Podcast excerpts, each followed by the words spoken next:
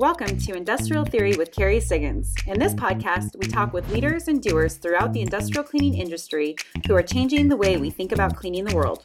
I'm your host, Kerry Siggins. Welcome to Industrial Theory. I'm your host, Kerry Siggins, and I'm excited to be here today with my guest, Stephen Trevino, Program Manager for Sprint Robotics. Launched in 2015, Sprint Robotics is a global, not for profit, industry driven initiative that promotes the development, availability, application and commercialization of robotic techniques in technical inspections and maintenance of capital intensive infrastructure.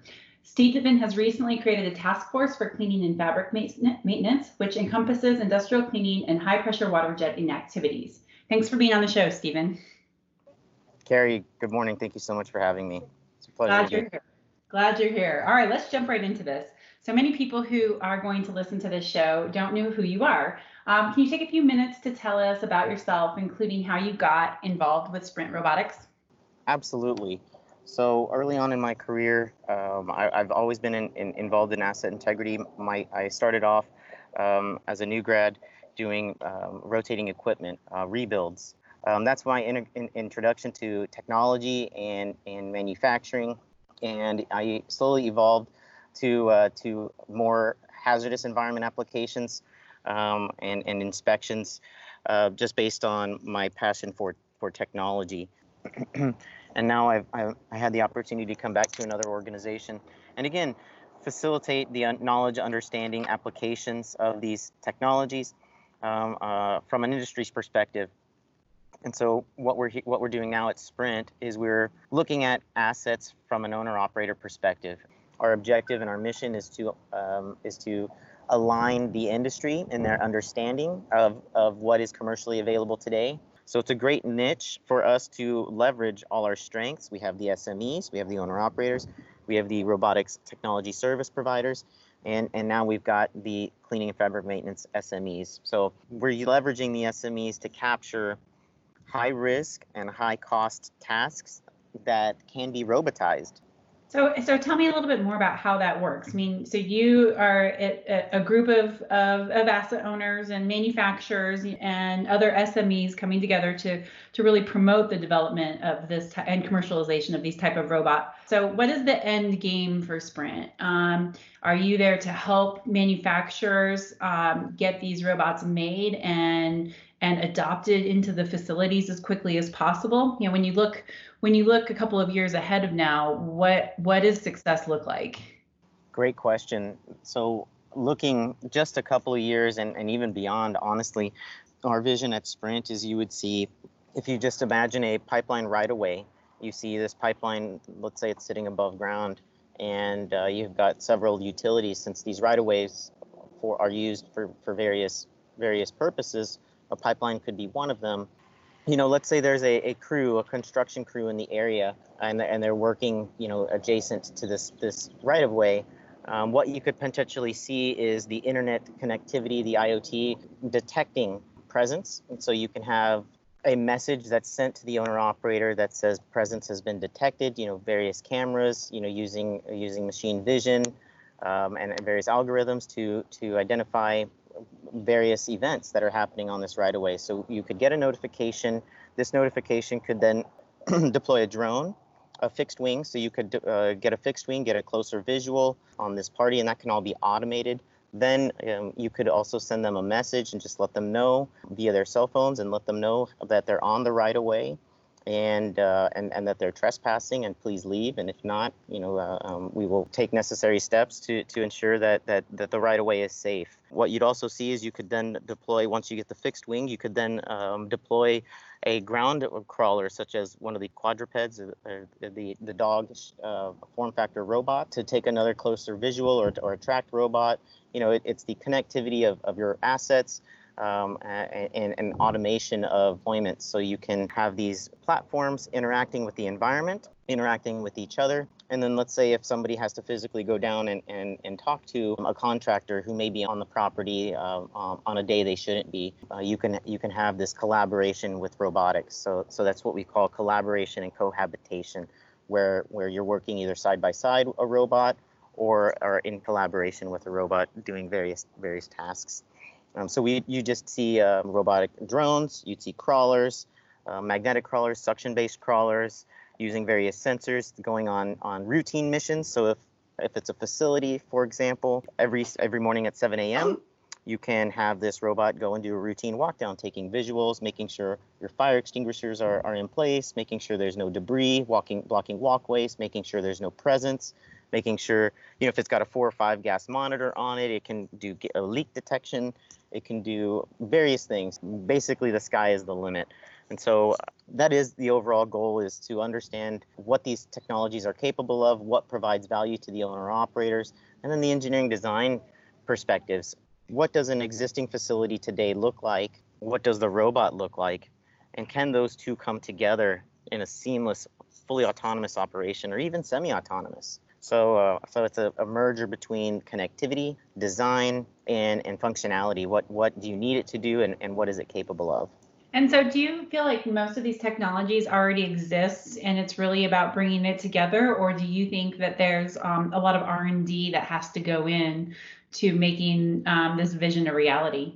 I think a lot of the sensors absolutely already exists. If you look at ultrasonics, ultrasonics has been around for decades. Uh, came from uh, medical applications and, and is used a, a, lot in, in industrial applications as well. I you know and, and we see that even today. If you look at other novel inspection technologies they're using technology they're just they're they're analyzing it in a different way we're able to do things differently so when you have a data set that's created by a particular sensor 10 years ago you may have only gotten a portion of that data but using the advanced analytics we have today you're getting a lot more data than, than you thought you had. So even the new technologies we see coming to market, um, they're still leveraging potentially 15 to 20 year old technology. So it seems to me as these uh, as this technology and, and and really systems come to fruition, that there's going to be some business model modification that's going to have to happen. I mean, right now you have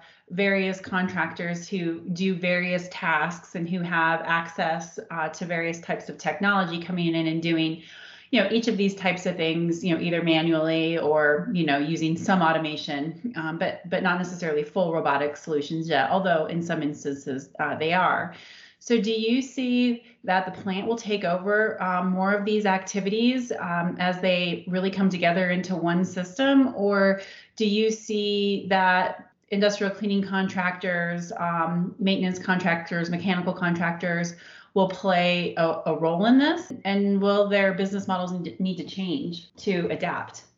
Oh, absolutely. This is a constant evolution of of understanding. We within Sprint see a lot of fantastic uh, robotics companies joining the organization and engaging, and the biggest barrier is the knowledge and understanding of, of, of the that operating environment. And so really, to, in my personal opinion, I think the biggest barrier is just understanding the hazardous environment. When you put a tech, piece of technology in an environment that could have vapors or um, you know just just the possibility for an event um, you have to be very careful with with the, the electrical design and for that reason that is the primary barrier for getting new technology into these environments is, is the electrical certification.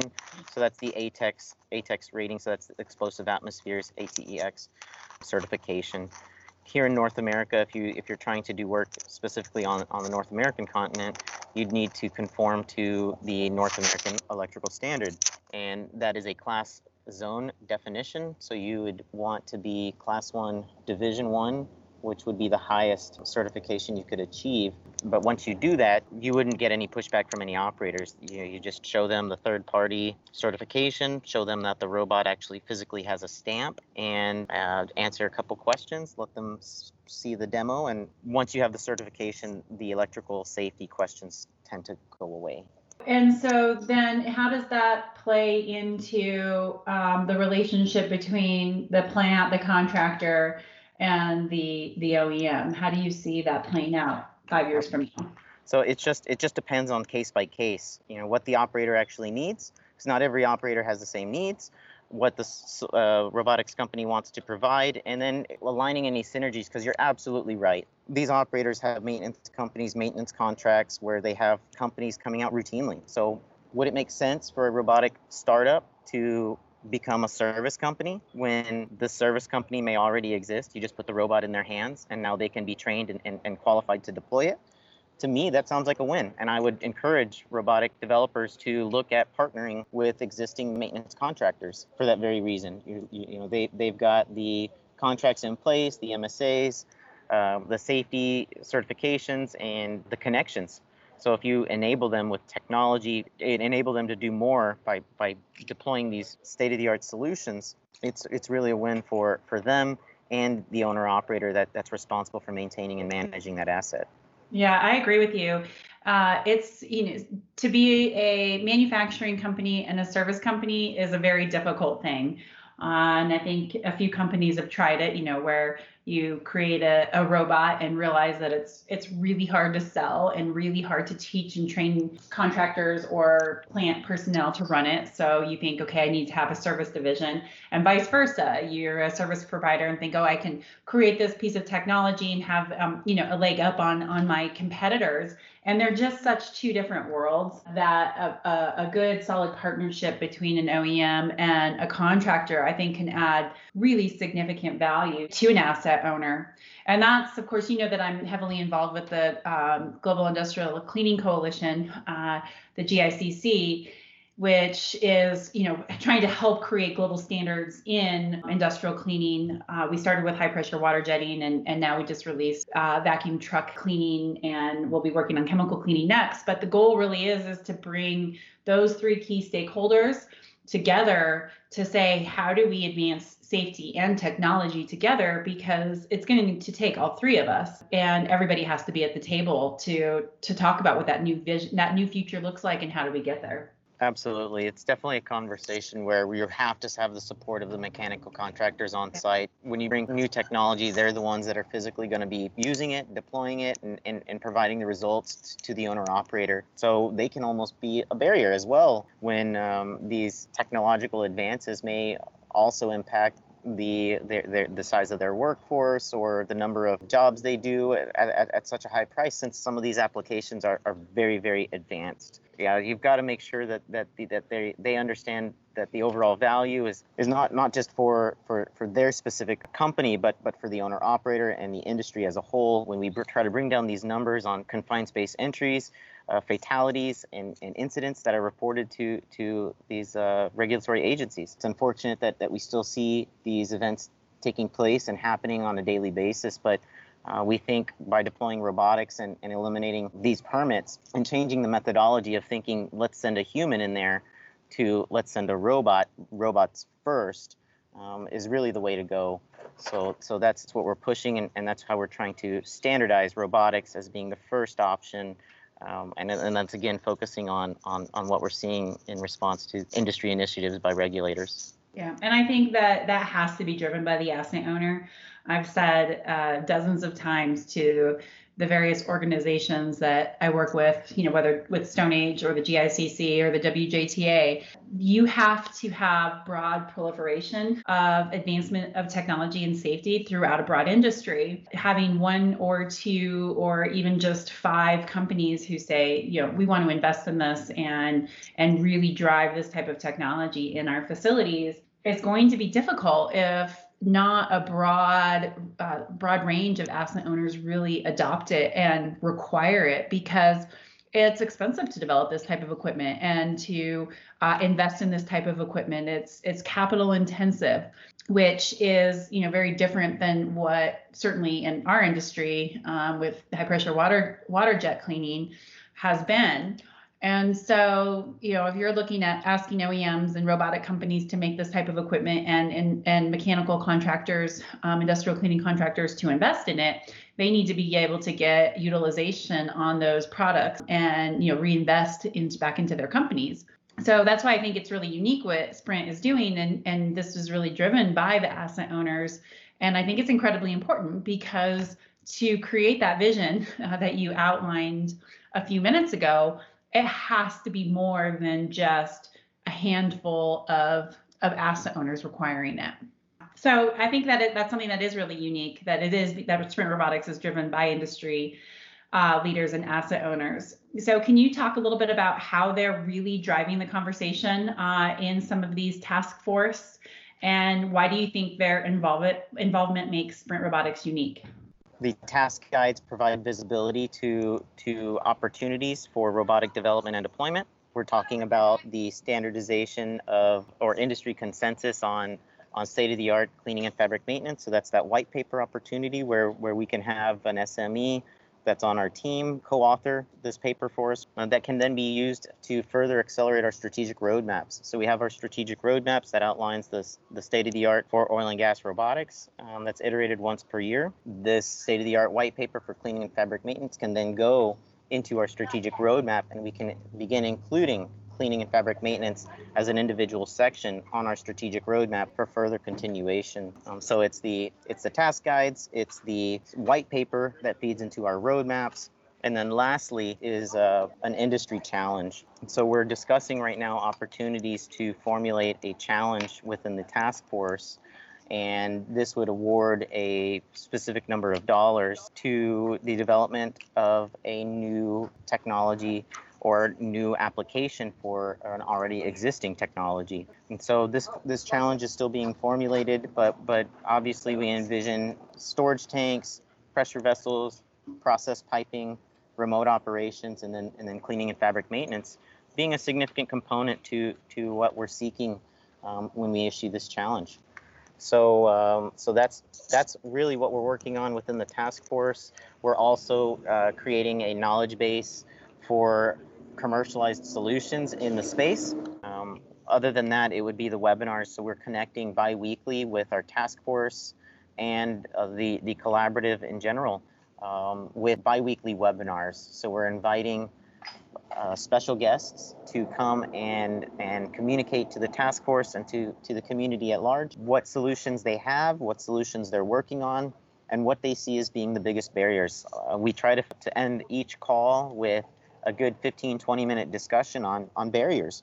What are the significant gaps preventing global scale, you know, not even global scaling. We just want to get this robot into this facility one time.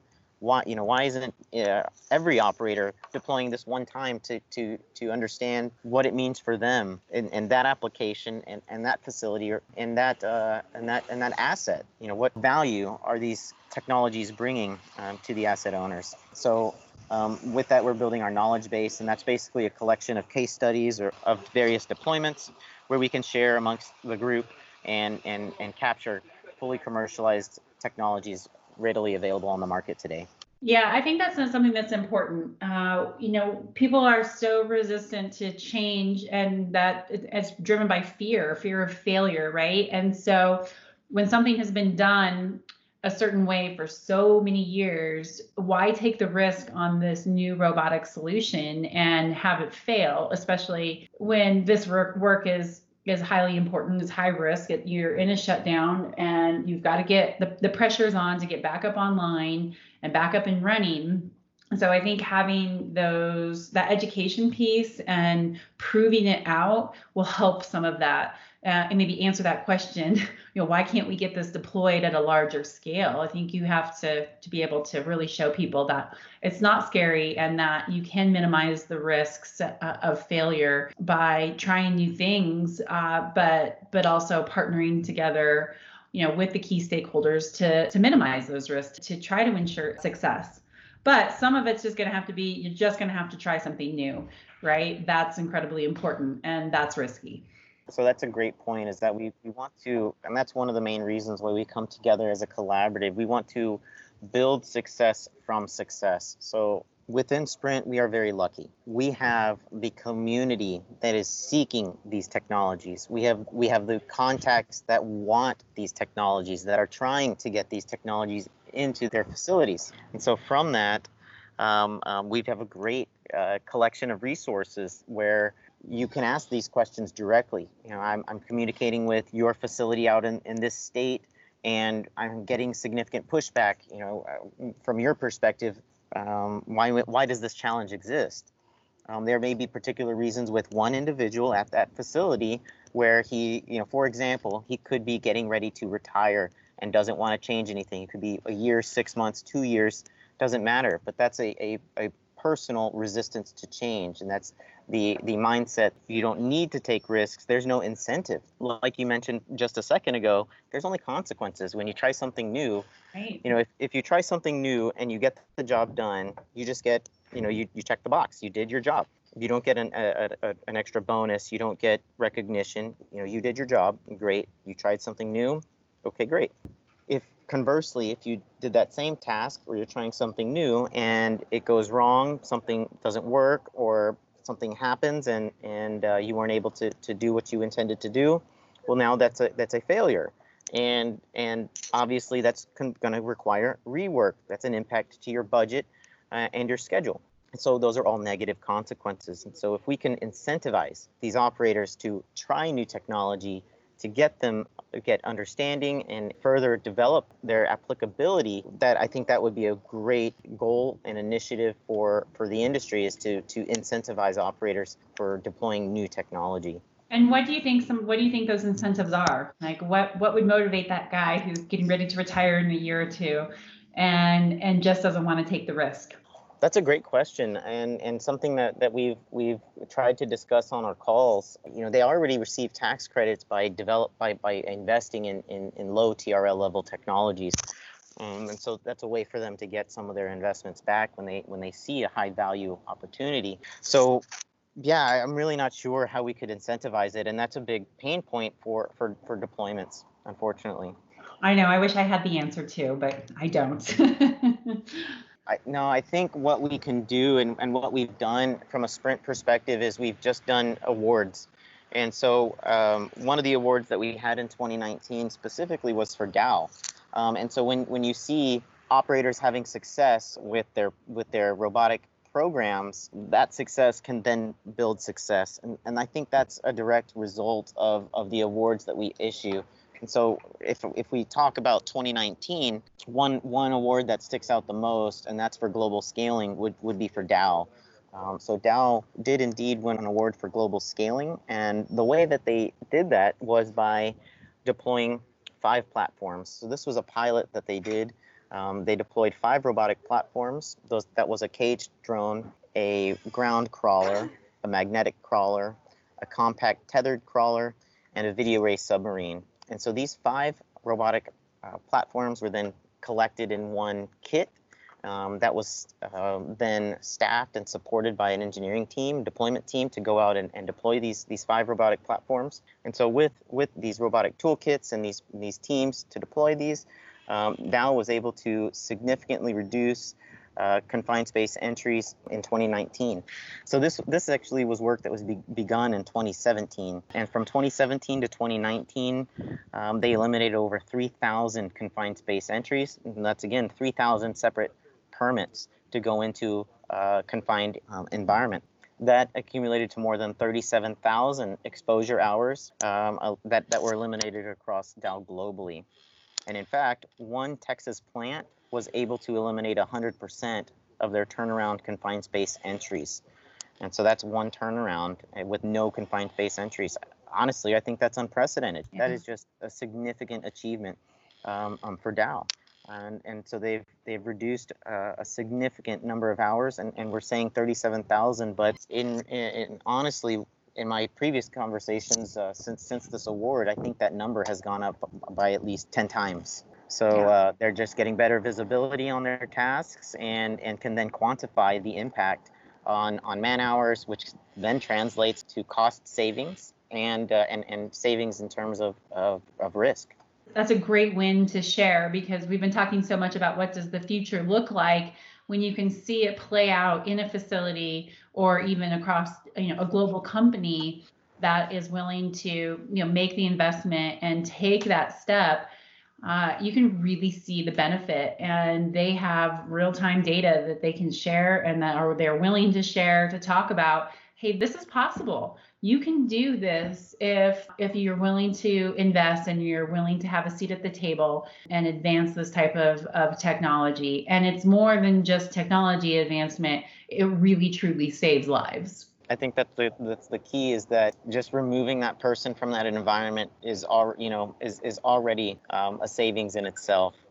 What would you recommend industry leaders do to embrace the change that's coming? I would just say to start establishing the correct team. You know, we, we have we have subject matter experts, um, but but not everyone is that fortunate. Not every operator has a cleaning and fabric maintenance subject matter expert who has who lives in the North American time zone that has availability every two weeks to sit on a one hour phone call. And so if you don't have that, you know, those parameters that fit into that narrow, tiny box where we meet bi-weekly, my advice would be to just connect with, with the Sprint Robotics Collaborative, connect with anyone who's connected to the community because we, we're, we're so connected. Um, it's really a luxury um, that we have that, that is unusual and that makes it really unique is we have all our owner operators calling us daily and that's that's just such a such a, a motivating thing to see is when you have the owner operators contacting you so frequently and they're so motivated and and the solutions that that we're bringing attention to are so impactful and can and, and can allow people to to work safely um, gathering better data doing doing work uh, to a higher quality faster um, by and collecting more data. If it's an inspection, you're absolutely going to connect more, collect more data with a robotic system than a manual system. So uh, I would just encourage anyone to reach out to Sprint and connect with Sprint. Download the strategic roadmap that's available for free on the Sprint Robotics website. That is our most expensive document that we make available for free. And that's really the Bible for Sprint. When you look at robotics for oil and gas, that, that document will give you a great insight to uh, to what the big plan is and and what we're trying to do by by meeting weekly and biweekly. So that would be be my recommendation. Just just check out the strategic roadmap and then and then reach out to whichever region you're in for sprint, and um, and, and, just co- connect with the collaborative because. Uh, um, since our inception in 2015, we have just grown significantly. And, and in light of this unfortunate pandemic, um, we just see further acceleration for our motivation for deployments. And then also with with with storage tanks being full across the globe we also are having a, a significant response to our in-service inspection guidelines. Well i think everybody needs to uh, to have a seat at the table. And otherwise we're going to get left behind. I think that's the most important thing to take away from all of this is it's happening and it's happening all around us. And it has been for years, but I think the COVID pandemic could certainly speed up some of these initiatives. And I'm afraid that people who don't embrace it are, are going to be left behind because it, it it's definitely happening. It's happening. It, it's just accelerating the change. Absolutely. I agree. I agree. Well, I thank you so much for uh, being on the show, Stephen. This was a, a, fantastic interview and and very interesting, and I think that our listeners will uh, will really appreciate your insight. So, thank you very much. Thank you so much for having me, Kerry. It's a pleasure to get to talk to you and and get to know you. And I just hope that anyone who has any questions uh, feels free to reach out to me as I as I'd like to make myself available uh, for anyone as a, as a technical resource. My my perspective on the industry is that we we absolutely have to to, to leverage success to build success. So uh, I just want to make that known that that I'm available as a resource for any reason. Please don't hesitate to reach out and and um, and it's a very exciting um, um, transformation that's underway. All right. Well, great. Well, thank you so much for joining us. And that's a wrap. Thank you all for listening. We hope you appreciate it. We're always open for ideas. So, uh, if you would like to hear from somebody in the industry or about a particular topic, you can email me at kerry.siggins at stoneagetools.com.